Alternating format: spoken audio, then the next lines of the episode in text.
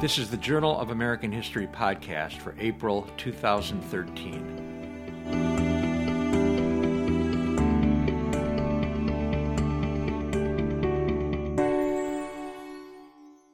Our podcast today focuses on a very important report on the state of history in the National Park Service, Imperiled Promise. And we're joined by a wonderful group of panel participants for this podcast presentation. Katie Bliss is a National Park Service training manager for interpretation and education at the Mather Training Center in Harpers Ferry, West Virginia. Seth Bruggeman directs Temple University's Public History program, and he is the author of Here George Washington Was Born Memory, Material Culture, and the Public History of a National Monument.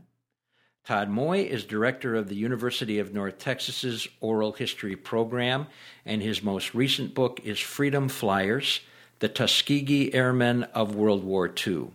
Todd was director of the National Park Service's Tuskegee Airmen's Oral History Project. Anthropologist Cathy Stanton teaches at Tufts University and continues as a consultant to the National Park Service's Northeast Region Ethnography Program.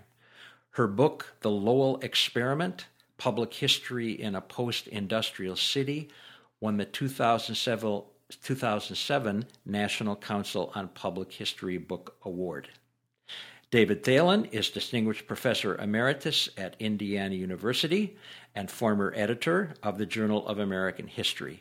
He is one of the authors of Imperiled Promise. Julia Washburn is Associate Director for Interpretation, Education, and Volunteers for the National Park Service.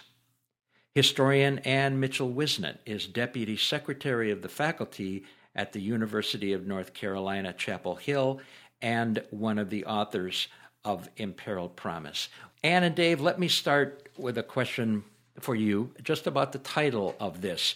Talk a little a bit about the promise of history in the National Park Service and why it's imperiled. Thank you, Ed, and thank you everyone for being here.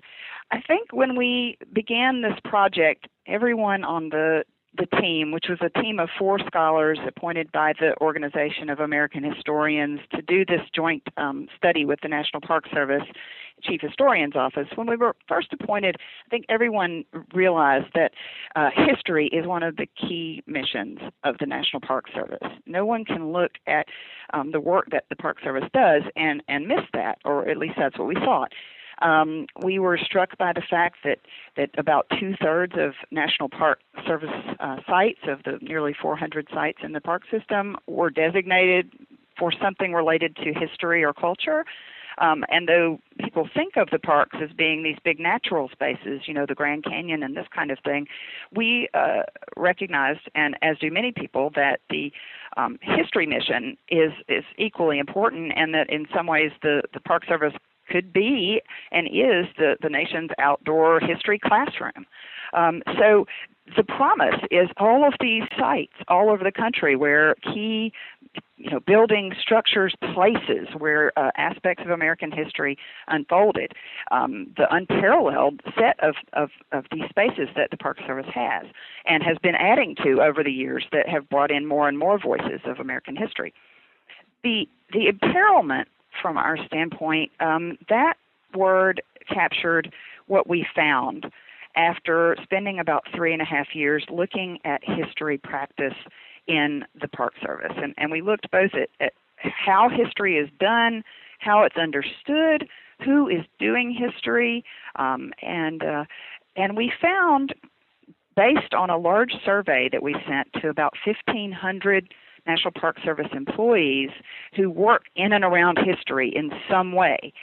We found that the infrastructure, really the system to support high quality his, historical work from research to resources management to interpretation and education, the infrastructure was really not in place um, to uh, at a sufficient level um, that would be required given all of these fantastic historical resources and these places that the National Park Service holds and, and where we meet the public.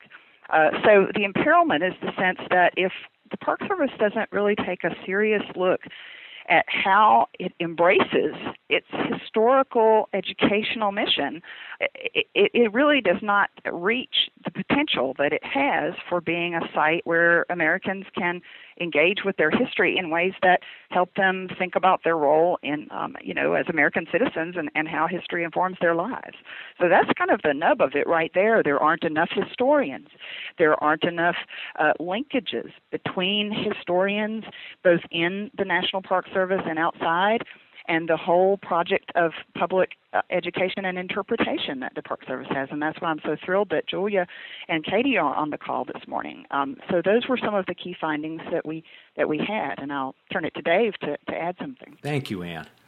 Uh, well, I would uh, emphasize some of the findings that we that we did come up with, and I suppose the most uh, useful one may be something we heard and didn't emphasize enough that we listened to, we sent out questionnaires, or we sent out a, a survey to 1,500 people who work in the Park Service. So this is not scholars just looking at things from outside. This is actually uh, what we're hearing from the people who work in the Park Service. And in many ways, I think this is a listening report as much as anything else.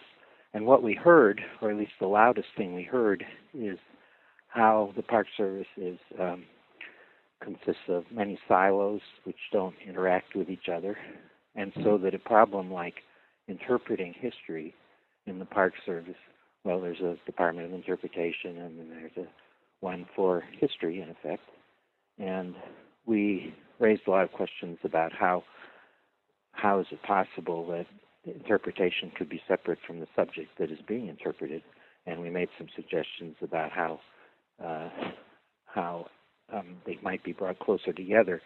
And let me quickly add that nobody knows this more than people in the Park Service themselves.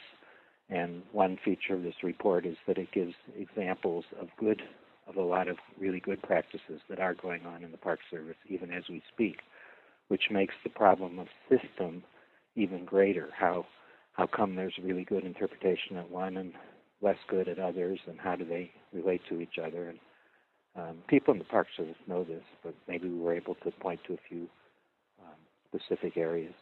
May I add here to that, to echo what Dave has said? We asked the survey recipients one question, and we said, in two or three sentences, please describe the state of history in the National Park Service now. And this quote that we got, this, this response from one of the uh, people that wrote in said, History in the NPS is, quote, sporadic, interrupted, superbly excellent in some instances and vacant in others. And this was sort of the uneven landscape that we found across the whole system. Thank you both. And, and Julia, as you listen to that uh, sentence and think about uh, the report, I know you've been a, a real supporter of, of this report.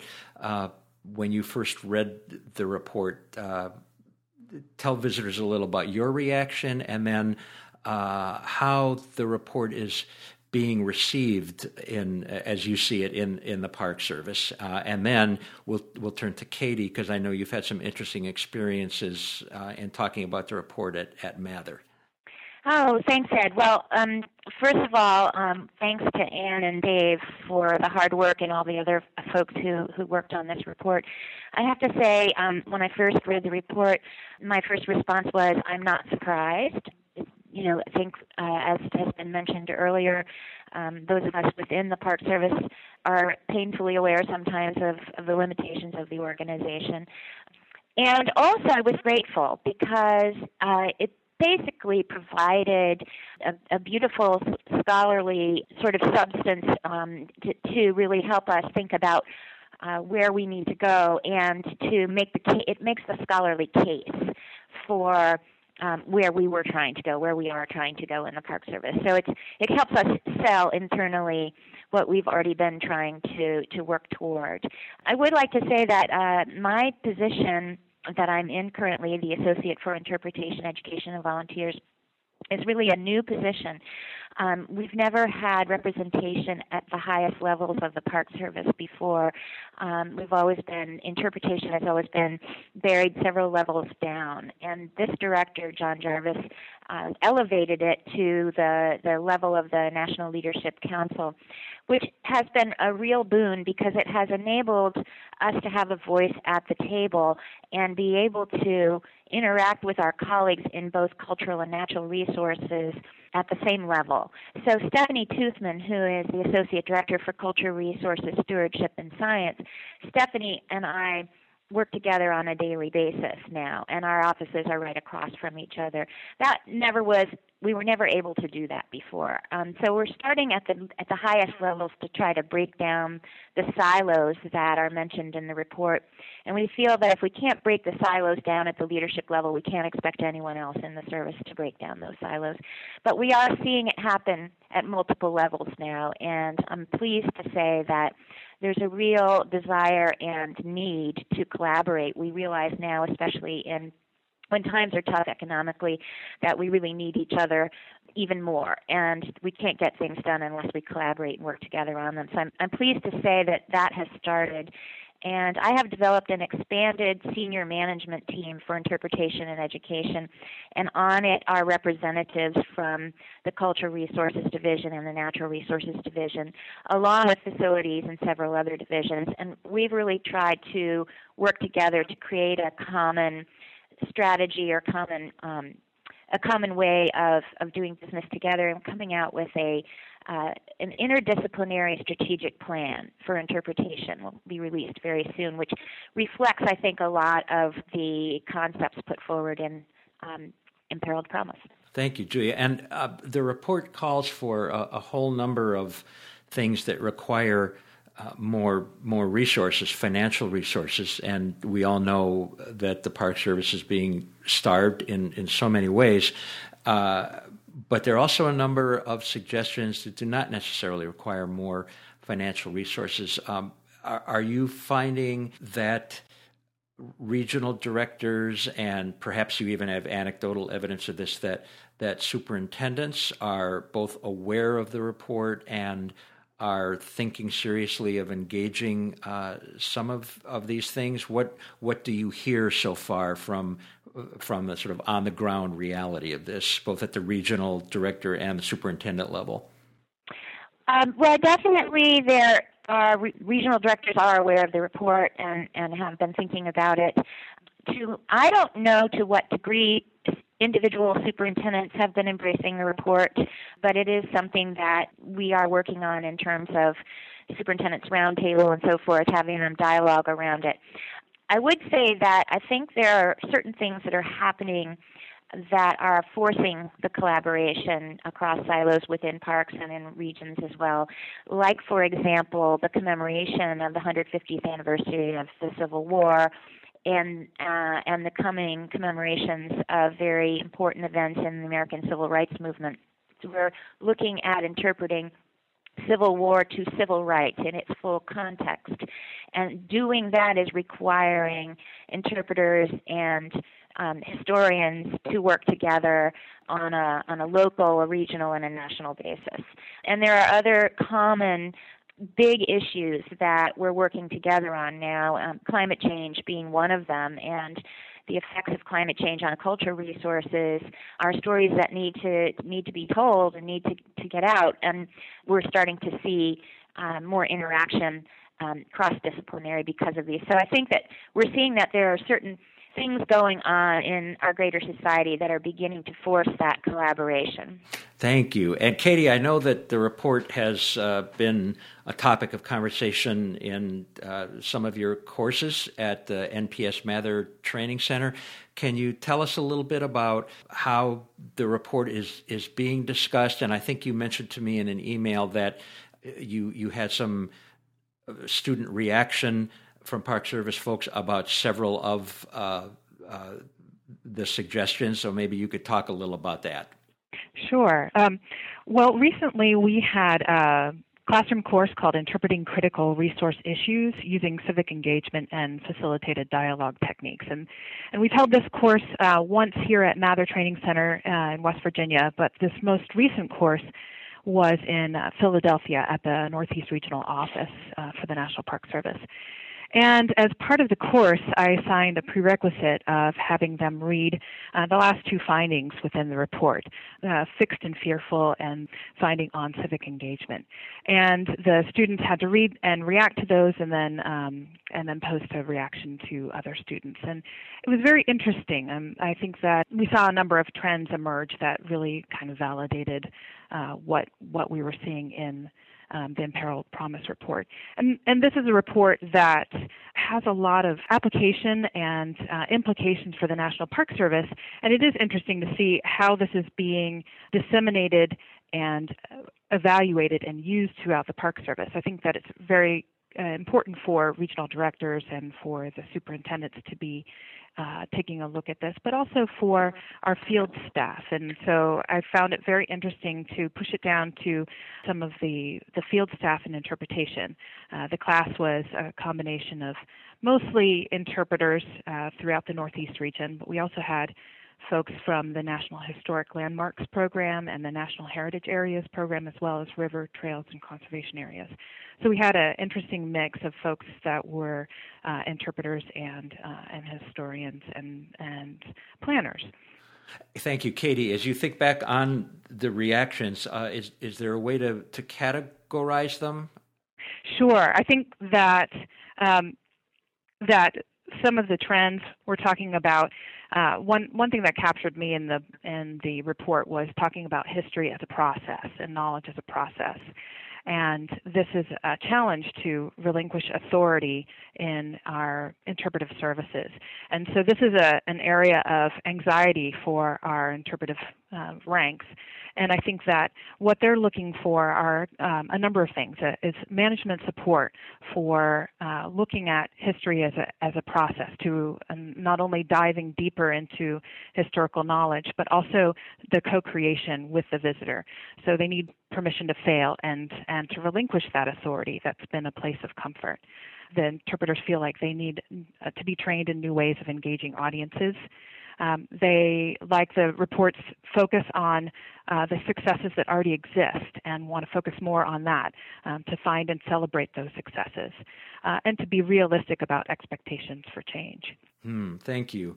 So, Cathy and Todd and Seth, you've been listening to all this with great interest, no doubt, and you each uh, have been engaged with the Park Service in wonderfully creative ways. Uh, your thoughts both about the conversation and your own reaction as you first read Imperiled Promise. Cathy, why don't you start us off?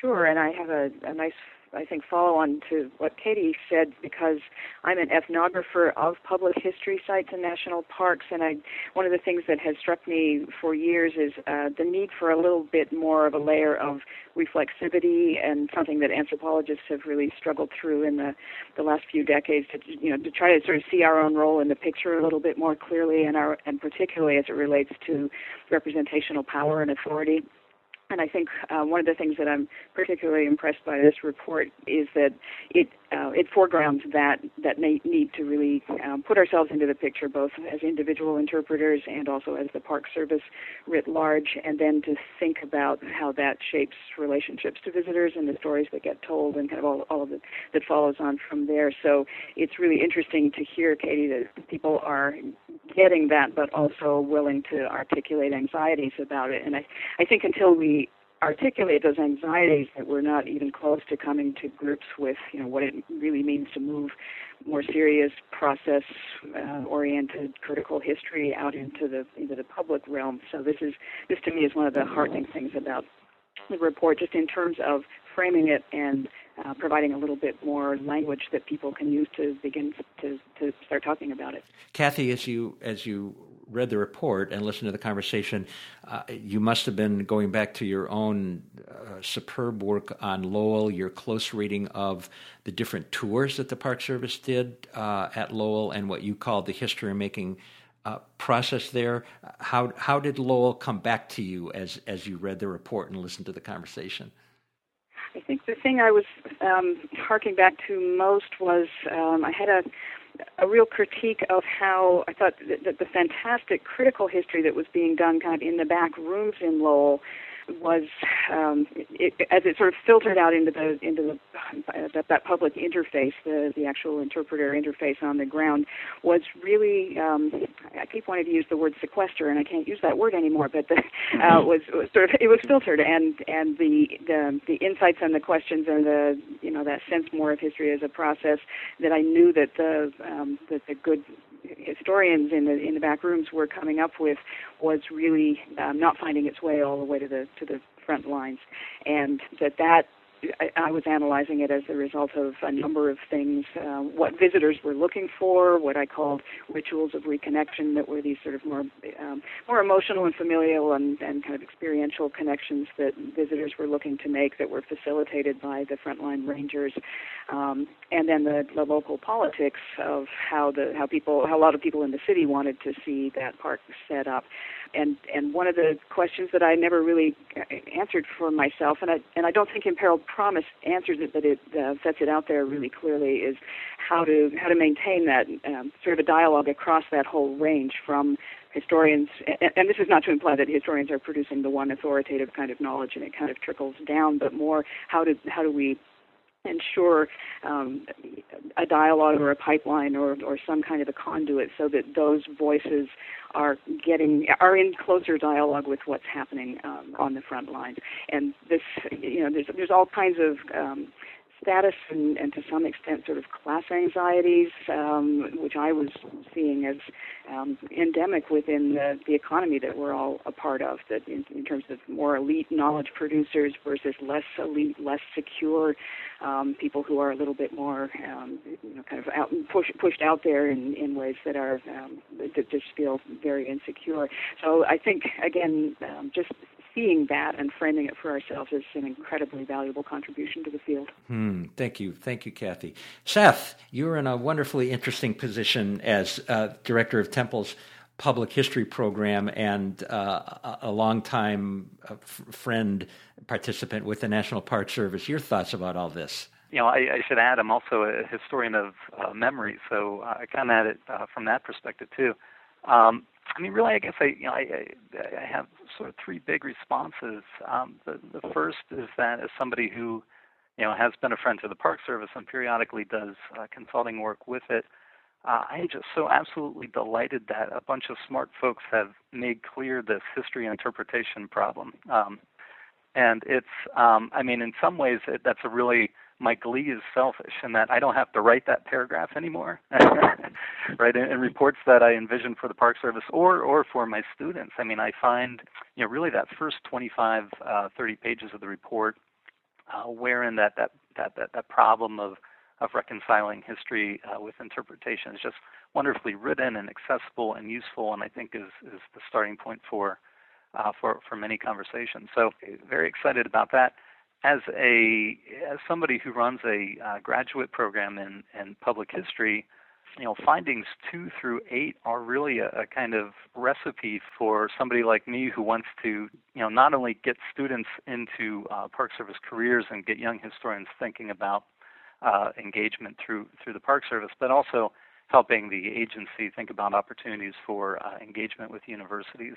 And so, you know, from a professional standpoint, I, I'm just delighted and you know, I'm somebody who believes that you know no graduate student in history should not spend time in in a national park unit. You know, I, I think you know if I had my way in Seth's ideal world, uh, every graduate program in history would have a required stint for its uh, students in in, in the NPS unit. So. Um, I, you know, I, the more ammunition I can get to make that argument, the happier I am. And then finally, as somebody who writes about memory, um, the last uh, the last part of this report, finding nine, uh, finding nine through through 12, really, I guess you could say, really not only makes a, a powerful case for uh, why uh, the agency needs to engage reflexivity in the broadest sense and think about its own institutional history and, and its own memory of itself, as well as how Americans uh, go about remembering the past. It also demonstrates that some of, of what those of us who have been writing about memory uh, in the last decade or so, that's been successful, right? That um, you know we, we find a place here where there's a real practical application for doing memory studies uh, rather than memory studies simply remaining in the in the realm of the theoretical, which uh, tends to be a problem in, in graduate seminars. But here we have a wonderful uh, place uh, from which to bridge the, the you know, theory and practice in terms of thinking about memory.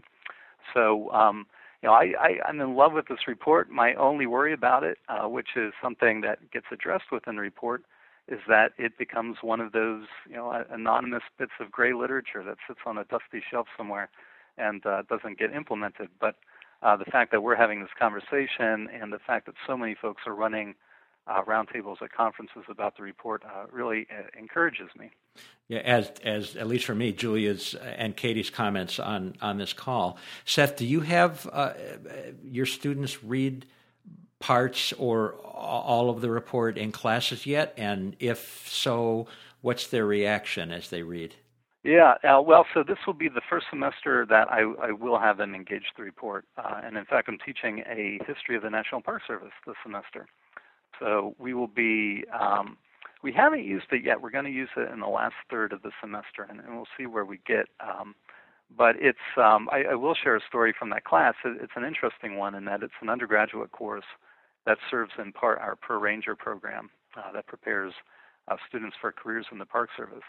And part of my goal uh, in this course has been to situate the agency's history within current events. And um, and uh, Cathy, I'm sorry, but I'm going to use the word I raised the issue of the sequester the other day, and you know was shocked to find that that maybe I don't know in a class of 30, uh, less than five people had any idea what the, the sequester was, let alone how it might influence the um, uh, the National Park Service. And so, uh, yeah, you know, that, that's my way of saying that uh, as as excited as I am about the report and its ability to shed light on problems within the agency, I also understand that the you know the, the, the task of educating people about the NPS and what it does and how it works uh, is is really a massive one. Mm, thank you, Seth. Um, and waiting patiently, and last but certainly not least, Todd, you've had uh, a foot in, in both worlds uh, uh with the Park Service at Tuskegee and now uh, teaching public history. Uh, what, what are your thoughts and reactions, both when you read the report and to our conversation? Well, I can I can echo a lot of what's already been said. Um, it is very encouraging to have people of uh, Anne and David and Gary Nash uh, of of of that caliber paying attention to this and and bringing other people's attention to it. Um, you know, from academia, from the outside. I think one of the most important things that the report does that no one has mentioned yet is that it gives a blueprint on sort of two tracks for how the Park Service can encourage people to replicate best practices that are already happening within the Park Service by what do they call them? Lights along the path, shining spotlights on the great work that's being done sort of on the grassroots and, and bubbling up from there. I think it's important that other people from inside the Park Service see that and uh, and understand how they can replicate those best practices and then make their own contributions. It also gives a blueprint for what people from outside the Park Service can do to build support for the history program. And that may be where the rubber really hits the road. And it's certainly what we in academia have some control over. Uh, you know, we don't have too much control over Park Service policies that are developed, but we can help build support for the Park Service and advocate for larger budgets and whatnot from the outside. So I think it's important that the that the report offers some some really tangible ways that we can do that through the History Advisory Council and some other suggestions that it makes. Um, but it's you know it's it's terribly encouraging to hear. I have to say this to hear Katie and Julia respond to the report the way they have, because my experience as a Park Service historian who was working on the development of a new park with interpreters and architects and everyone else who is involved with that project from so many different viewpoints. Uh, it, it you felt like you got lucky if the interpreters and the historians were on the same page and were in the same room having a conversation because the, the the way the silos are built within that bureaucracy are very real and to hear that there are efforts from within the park service to to break those down and to systematize those conversations is, is very heartening. So there there are lots of things to be excited about in the report. Seth's right that the danger now is that it just sits on a shelf somewhere.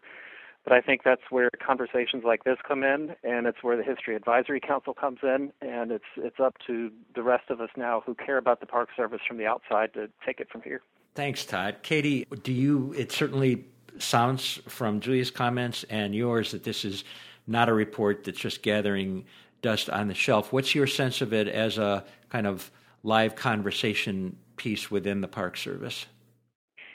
Well, I think one critical way that it's it's living is that it the findings within the report uh, I believe are helping to frame a conversation about new desired outcomes for the role of the National Park Service within society. So the idea that this can be a, a place that builds capacity for uh, civic engagement, for uh, civic participation, and um, the capacity for discernment of what a, a desirable political process is. This, uh, this is a real contribution to society that we really haven't defined, that we really haven't clearly articulated, and I think that this starts to frame the conversation about what those new outcomes could be for our organization. Okay, thank you. And Anne and Dave, let me uh, come back to you because I imagine some uh, listeners are wondering what we're meaning by the this very serious and interesting division between history and interpretation in the Park Service. Uh, can you just let listeners know a little bit about what to all of us is an artificial division, and the report traces the history of this uh, uh beautifully? Uh, well, yes. Um, this is one of the most puzzling things, I think, speaking for as a historian who has worked on several projects with the National Park Service, but from outside the agency. Uh, we had a moment when we were speaking together with other outside agency historians where someone piped up and said, But don't all historians do interpretation? Well, I mean, that's the way historians think about the work they do. We're reading the past and we are creating interpretations, narratives, meanings um, about what it all added up to. But when you get into the Park Service, you do realize, as, as Julia mentioned, and um, Katie and uh, and several of us here, Todd said that the the silos are very real. The um, history work in the Park Service kind of after the 1960s due to historic preservation legislation and other developments in and outside the agency sort of got moved over into the silo that's called cultural resources, managing the actual physical remains of the past that are sitting on the National Park Service landscape. And that is a, uh, involves a lot of research, understanding those resources, um, what their state is, and it involves particular aspects of uh, legally mandated preservation work, all very important. But meanwhile, um, after say the 40s, 50s, 60s, um, the side of the agency that worked with the public to talk about those resources, to help them develop a connection to them, to help folks understand them, grew up under the silo that increasingly professionalized under the term uh, capital I, as I say, interpretation. Um, and uh, just over time, through various uh, happenings and events, these two became separate activities. And to the point where by the time we came into things, most of us on this call, maybe in the 90s and, and 2000s, you would find these bizarre situations whereby historians would do reports, would do intensive primary source research on the on the resources within the parks, and would write these up. And then uh, people working in interpretation who would seem to have no notice of them or not make use of them in any ways. And this repeated itself over and over again. We noticed it at various levels, and our survey respondents commented upon it, especially at larger parks, and talked about it over the history of their own experiences within the Park Service. It also developed that there became a sense that historians couldn't deal with the public and that interpreters needed different skills. Uh, and so that separation reinforced the growing bureaucratic separation over time.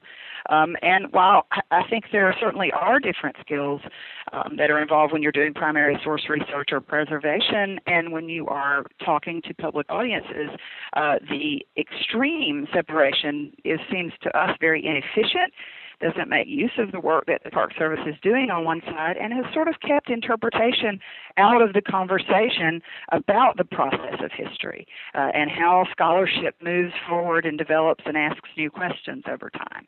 So it's, it's not proving functional and it's making um, interpretive efforts perhaps have less impact than they might in speaking to current questions and really uh, uh, being relevant to the American public. Hmm, thank you, Anne. And I know, uh, Dave, you've had specific interests in uh, audience research and visitor studies, uh, huge areas, and also dialogue training. Um, and as you listen to Katie talk about uh, continued interesting civic engagement and how this report may may support that. Can you talk a little bit about the challenge of these areas and how you think the Park Service, at least so far out of the report, is or is not engaging this really well? Yeah, thanks, Ed. Um, yeah, I, have, I did have a follow up question because what what what has really happened, I think, the broader development over the past ten or twenty years is that we're bringing the audiences and partnerships and so on into account. That history is no longer something separate from the way the, the skills it can teach, the participation, indeed the initiative of um, visitors, where we care what people bring to the, their experience with the park, what they carry away from it, can the open-endedness of what happened at at a park, a battle or a desegregation struggle or whatever it is, can the original open-endedness uh, help visitors to get a sense of uh, questioning their own assumptions, exploring the reflexivity we've been talking about. And I have a question. And I guess it's for Katie or maybe Julia. What strikes me is that there are lots and lots and lots of uh, organizations that are out there doing audience research and doing civic engagement and promoting dialogue. To take dialogue, for example, we have Amer- Animating Democracy's whole year long, years and years of work with civic dialogue. We have Open Spaces Institute, Public Conversation Project, Everyday Democracy, Center for Nonviolent Conversation, so on, so on, so on. Lots of organizations. But one of the concerns we had in the report was the Park Service um, or key people sometimes we're not aware of the range of possibilities out there. And I wonder how you choose people to do the audience research or to help train Katie uh, interpreters. Uh, why, for example, choose the Coalition of Sites of Conscience instead of some of the others who do dialogue? Well, the the relationship with the International Coalition of Sites of Conscience is not a new one. That actually goes back to some of the early civic engagement work that was done in the Northeast region right. by um, the regional director Marie Rust. So that's um, that's a relationship that I believe took original work that was done by the National Park Service and uh, and applied it. Uh, in a way that uh, we were unable to do in our current climate. Uh, and so it feels like it's coming full circle to some to some degree with some of the work that was initiated by the by the Park Service.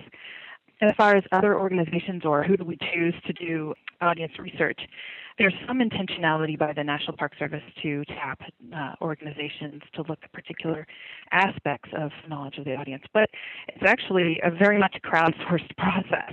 Um, there's lots of different groups who are doing their own research regarding uh, how we open up the, the process of knowledge, uh, knowledge acquisition, knowledge creation, knowledge sharing uh, within our within our parks and our audiences, and it is a struggle to to understand the the breadth and depth of that research. I'm constantly discovering new groups doing uh, new projects and trying to um, trying to map that, trying to help coordinate uh, organizations that aren't quite ready to share their research findings, um, but feel like uh, involvement with the National Park Service is desirable at different levels.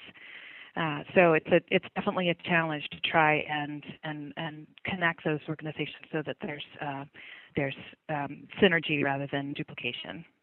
Oh, thank you, Katie. So uh, I'm sure uh, listeners are are sort of tired of hearing my voice asking uh, all the questions. So let me ask you to just talk with one another. Questions you have listening to this really uh, interesting discussion. So this is a, a question, I guess, for Katie.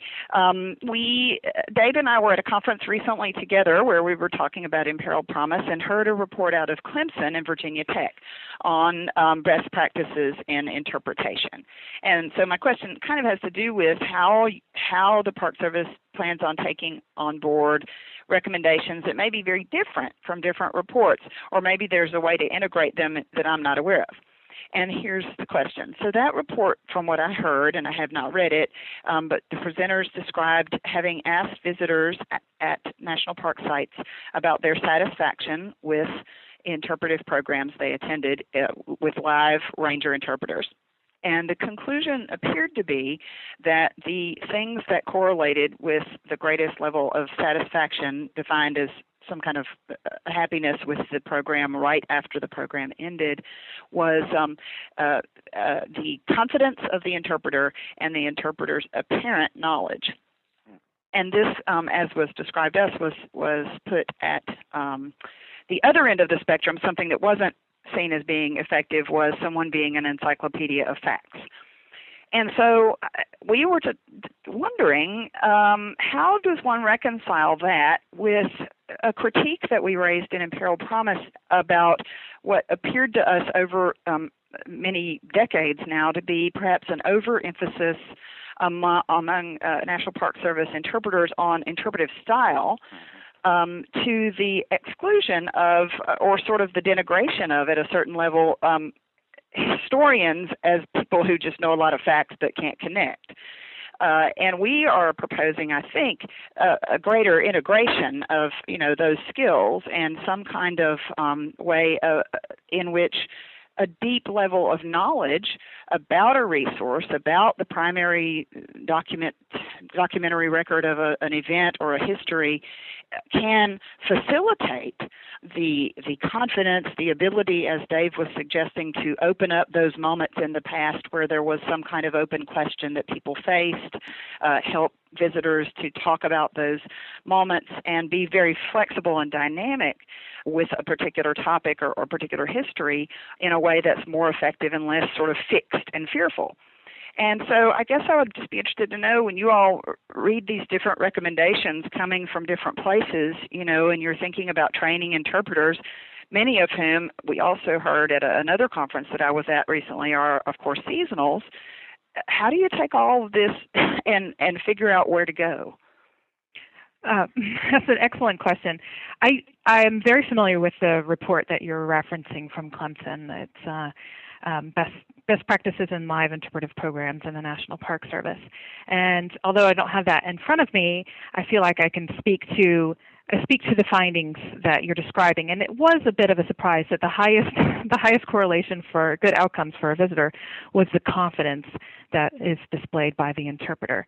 Um, but uh, confidence shouldn't be confused with um, with the yes the the description of the walking encyclopedia. So confidence is not uh, a, a, spewing of, of facts and this desire to transmit one's knowledge into the, the mind of the visitor.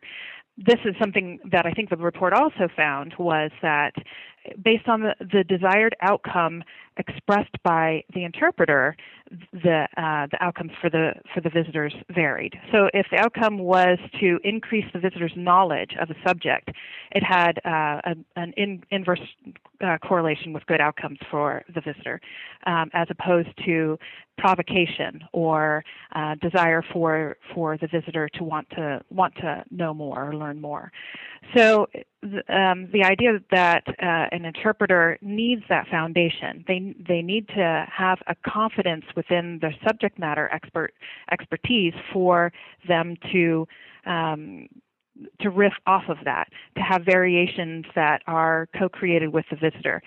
So uh, this is something that is is a nuance within within both of these reports and, and many others that, that we're receiving is that there's uh, there's a need for um, a deep understanding of a subject matter area, yet not a reliance on that expertise to overwhelm the visitor. Hmm. Um, that expertise should be an underlying component of an ability to to relinquish that authority and be able to explore what a resource means with a visitor. Can I chime in? This is this is Seth, and I, I just want to raise the point that this is this is exactly the kind of thing that makes me really excited as somebody who runs a public history program, because this is precisely what we've been doing for for for a while now. Is training people, historians, to have excellent you know content expertise, but also have a real flair for narrative and a variety of communication strategies and a uh, sensitivity to to uh, issues of shared authority. So, w- what I love about the report, and that, that's reflected in these comments, is that there is this sort of you know burgeoning uh, group of folks who who have these skills and are looking for work. And then the question becomes, how do we create the, the connections that are necessary between the academy uh, and the agency to, to put them into those positions? Can I turn this just a little bit? Um, the focus of of the reports that the Clemson folks made was on satisfaction of visitors, but that's not what visitor studies are are doing as a field, as I understand it. They're trying. Cathy's an ethnographer; she would know more about this than I do, but they're trying to understand the experiences that people have. So I could feel satisfied going to a park or a park, or for that matter, a movie or anything, because I'm going with my grandson, and I've built a nice afternoon uh, that's deepened my relationship with my grandson. And field and the field of visitor studies, as I understand it, is really much broader than satisfaction. It's really tries to get inside what people bring to and carry away. And um, I was surprised um, by the Clemson study asking people if it had changed their behavior. I don't know how they could know that when the survey is uh, given while they're still at the park. But anyway, my larger question is there are there is this whole field of visitor studies, and it didn't seem to be informing the study uh, of the Clemson people. They were just asking about satisfaction and and these narrow qualities of interpreters or knowledge. Seems to me the starting place is neither the interpreter nor the nor the historian, but actually the visitor. This is Cathy, and I, I agree that there is more in-depth uh, research going on about those more you know, long, longer-term, deeper kinds of motivations and takeaways that people um, have from historic sites. But even there, I think uh, I think this um, the question is what do managers do with that in in the same way that the question is what do managers do with the kind of deeper, more complex knowledge that historians create? How do you how do you move that more toward a um, kind of a management priority or an interpretive plan? Um, and I, I, think even within visitor studies, from my perspective as uh, as an ethnographer and anthropologist, that um, often those are very much more geared toward um, you know the, the, specific needs of sites or the, those shorter term. You know, how how do we even study that? How do you just study something years after the fact? That takes a, a really different kind of um, set of methods, and and I think that's a discussion, in my perspective, that's only just beginning to happen the title of the report, of course, is Imperiled Promise, and that refers to the, the promise uh, that's there in the National Park Service's resources to be a major national institution uh, responsible for historical education of, of visitors either to parks or to websites or whatever the case may be. And I think everyone on the call agrees that the the Park Service has these amazing resources that it does not use to their full potential. So I'd like to throw the question out there to the authors of the report and, and to everyone else. How do we get the National Park Service to take that mission of historical education more seriously? Good. Thanks, Todd. Anne? Well, so I yeah, I would love to talk about this. We were very worried as the writers of the report um, who have a historical consciousness of the many reports that have been done on about around the Park Service over decades now. We inventoried some of those in uh, a section of our report, a kind of a historiography of reports. So we're very self-conscious of ourselves as one in a cascading series of reports, and now we've got others that are coming out as we discussed earlier. And we thought that there had to be some kind of institutional mechanism, partly to get this, to keep the conversation going, to keep people paying attention to this larger issue, and uh, two things we recommended there. One was the History Leadership Council to be formed inside the Park Service by the most committed historians, interpreters, uh, resource managers together um, who are concerned with history and could take kind of a pan agency planning role in paying attention to history in the agency, an advisory role to different groups on various in various departments that are working on things. And then we also proposed a history advisory board that would be external uh, advisory group of historians, museum professionals, um, other public history practitioners, people who really have their finger on the pulse of these uh, currents and trends outside the agency that are pertinent to also pay attention at the highest level. And we've had a, a very interesting report recently to the team uh, and to the George Wright Society in a recent conference on progress on this front. There's been a good bit of progress on constituting the internal group. But the external group, I think, is also critically important, and especially in getting the conversation uh, about history to be held at the highest levels. It's been suggested to us recently that this group could be constituted as a subcommittee of the National Park System Advisory Board and there's a science subcommittee of that advisory board, and they're talking about their recent big report on uh, resource management called the Leopold Revis- Revisiting Leopold, and we'd like to see history taken up at that level. Um, as well. And so, uh, you know, there's some conversation about that right now, but actually, how to make that happen is still a bit of a question mark in our minds. Other responses? Thank you, Anne. I have one that is a little more in the, I guess, in the philosophical realm, and and and thinking rightly about the the you know the pragmatic questions about how to make these linkages and and uh, keep things flowing.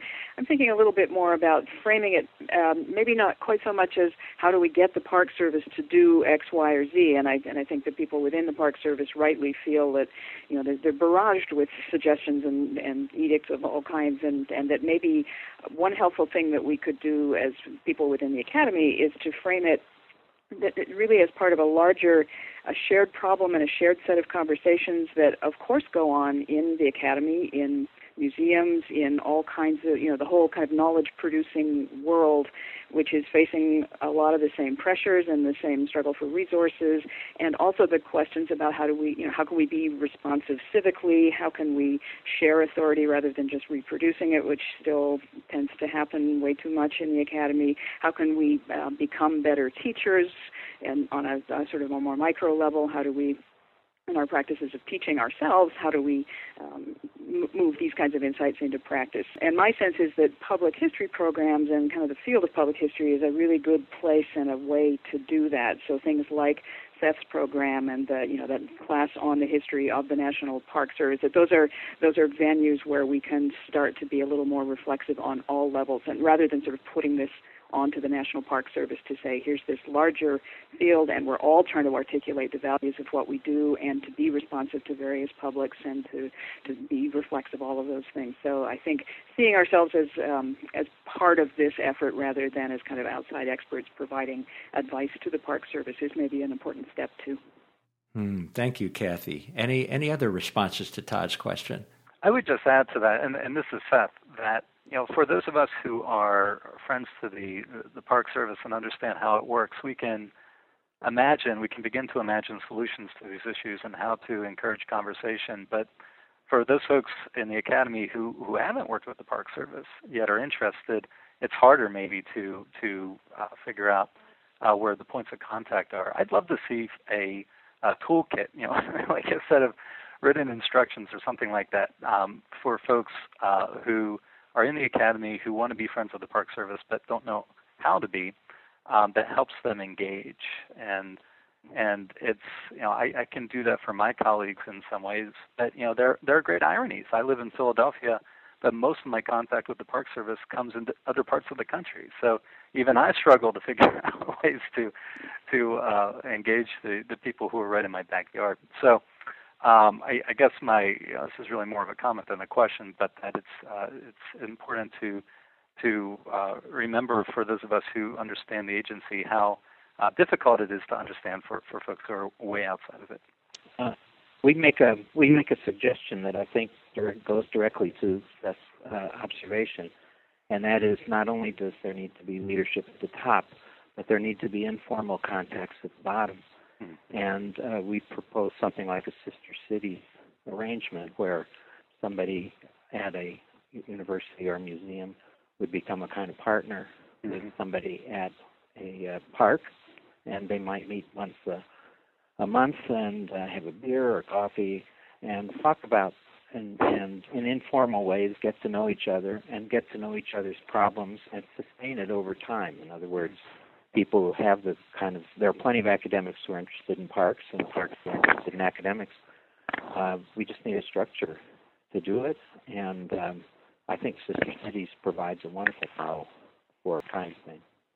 And, and I'd also like to add, um, in addition to things that are institutionalized and structural, and we and you've all you've discussed several sister cities as one, the OAH National Park Service um, collaboration that produced our report is another uh, kind of already in place point of collaboration that could potentially be expanded, and we did recommend that that be investigated, uh, and and maybe bring in other institutions such as the uh, National Council on Public History.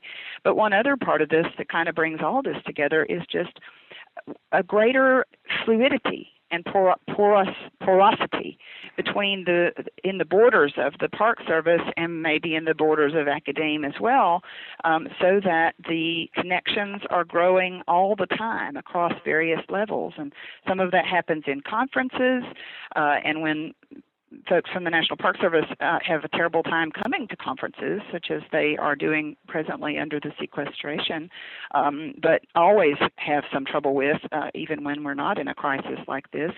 That hinders those relationships. But social media is providing other avenues for the building of those one to one relationships over time that ultimately will help information flow back and forth in a in a more uh, easier in an easier way in a, in a more frequent way so I think building, you know, building all of those connections at various points is absolutely critical. And, and one of the things that I think has been the best about having worked on this report over these past four years is I certainly feel, and I think Dave would say the same, that um, our connections with lots of individuals all across the Park Service have increased dramatically, and I just hope those conversations, you know, keep going.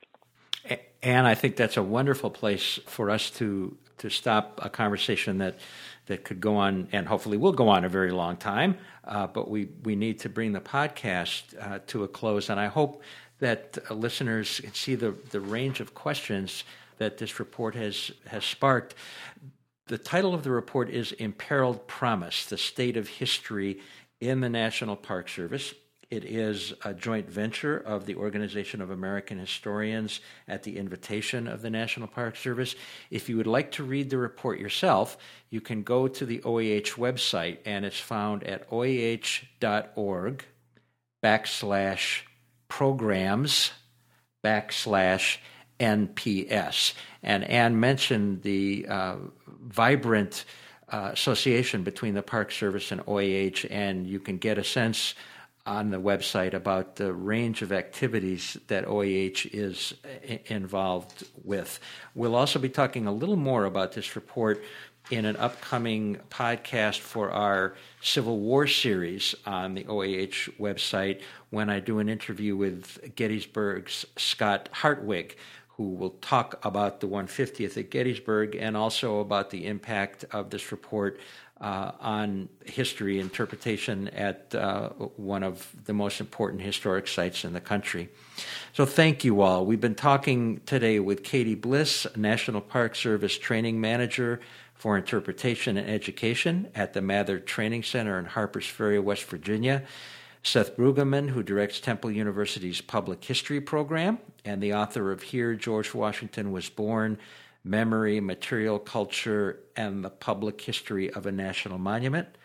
Todd Moye, who is director of the University of North Texas's Oral History Program, whose most recent book is Freedom Flyers The Tuskegee Airmen of World War II.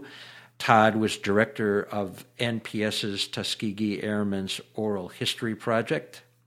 Anthropologist Cathy Stanton, who teaches at Tufts University and continues as a consultant to the National Park Service's Northeast region. ethnography program. Her book, The Lowell Experiment Public History in a Post Industrial City, won the 2007 National Council on Public History Book Award. David Thelen is Distinguished Professor Emeritus at Indiana University and former editor of the Journal of American History. He is one of the authors of Imperiled Promise. Julia Washburn, Associate Director for Interpretation, Education, and Volunteers for the National Park Service, and historian Anne Mitchell Whisnant, who is Deputy Secretary of the Faculty at the University of North Carolina, Chapel Hill, and one of the authors of Imperiled Promise. And let me mention as well the other two authors of Imperiled Promise who could not be on the podcast historians Marla Miller and Gary Nash. All of you, thank you so much for taking part in this really important conversation. Thank you. Thank you. This podcast is produced by the Journal of American History, the leading scholarly publication in the Journal of Record in American History. Visit us on the web at www.journalofamericanhistory.org. Please support the journal by becoming a member of the Organization of American Historians. Subscribe online at www.oah.org and you'll receive a printed copy of the journal four times a year.